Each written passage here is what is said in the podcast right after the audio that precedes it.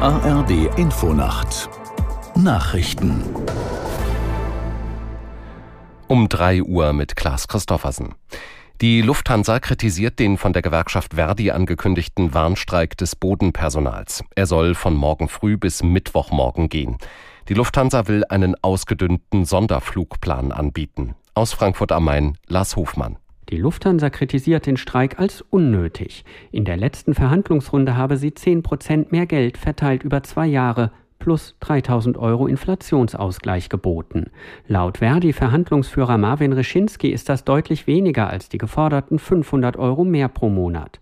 96 Prozent der Beschäftigten hätten das Angebot der Lufthansa bei internen Beratungen entsprechend abgelehnt. Mit dem Streik will die Gewerkschaft den Druck auf das Unternehmen unmittelbar vor den für Mittwoch geplanten nächsten Verhandlungen erhöhen.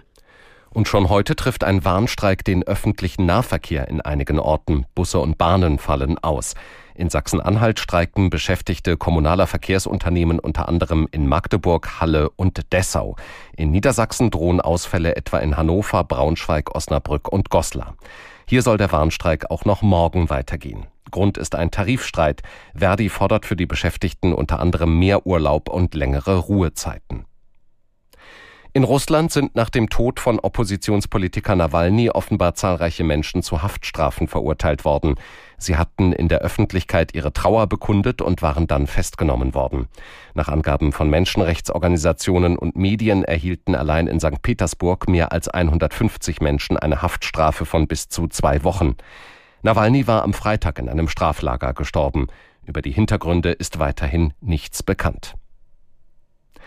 Fußballrekordmeister Bayern München hat überraschend beim VfL Bochum verloren. Die Bayern mussten sich mit 2 zu 3 geschlagen geben. Aus Bochum Armin Lehmann. Was wird jetzt aus Thomas Tuchel? Drei Niederlagen in einer Woche im Meisterrennen, bereits acht Punkte hinter Leverkusen. Die Situation für den Bayern-Trainer ist problematisch. In Bochum war sein Team gut gestartet, führte schnell durch Musiala mit 1 zu 0.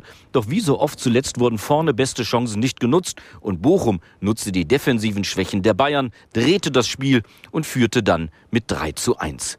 Bayern-Verteidiger Upamecano musste mit Gelb-Rot zum zweiten Mal in dieser Woche vom Platz und Harry Kanes Anschlusstreffer kam zu spät.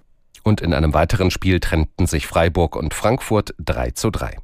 Das waren die Nachrichten. Das Wetter in Deutschland.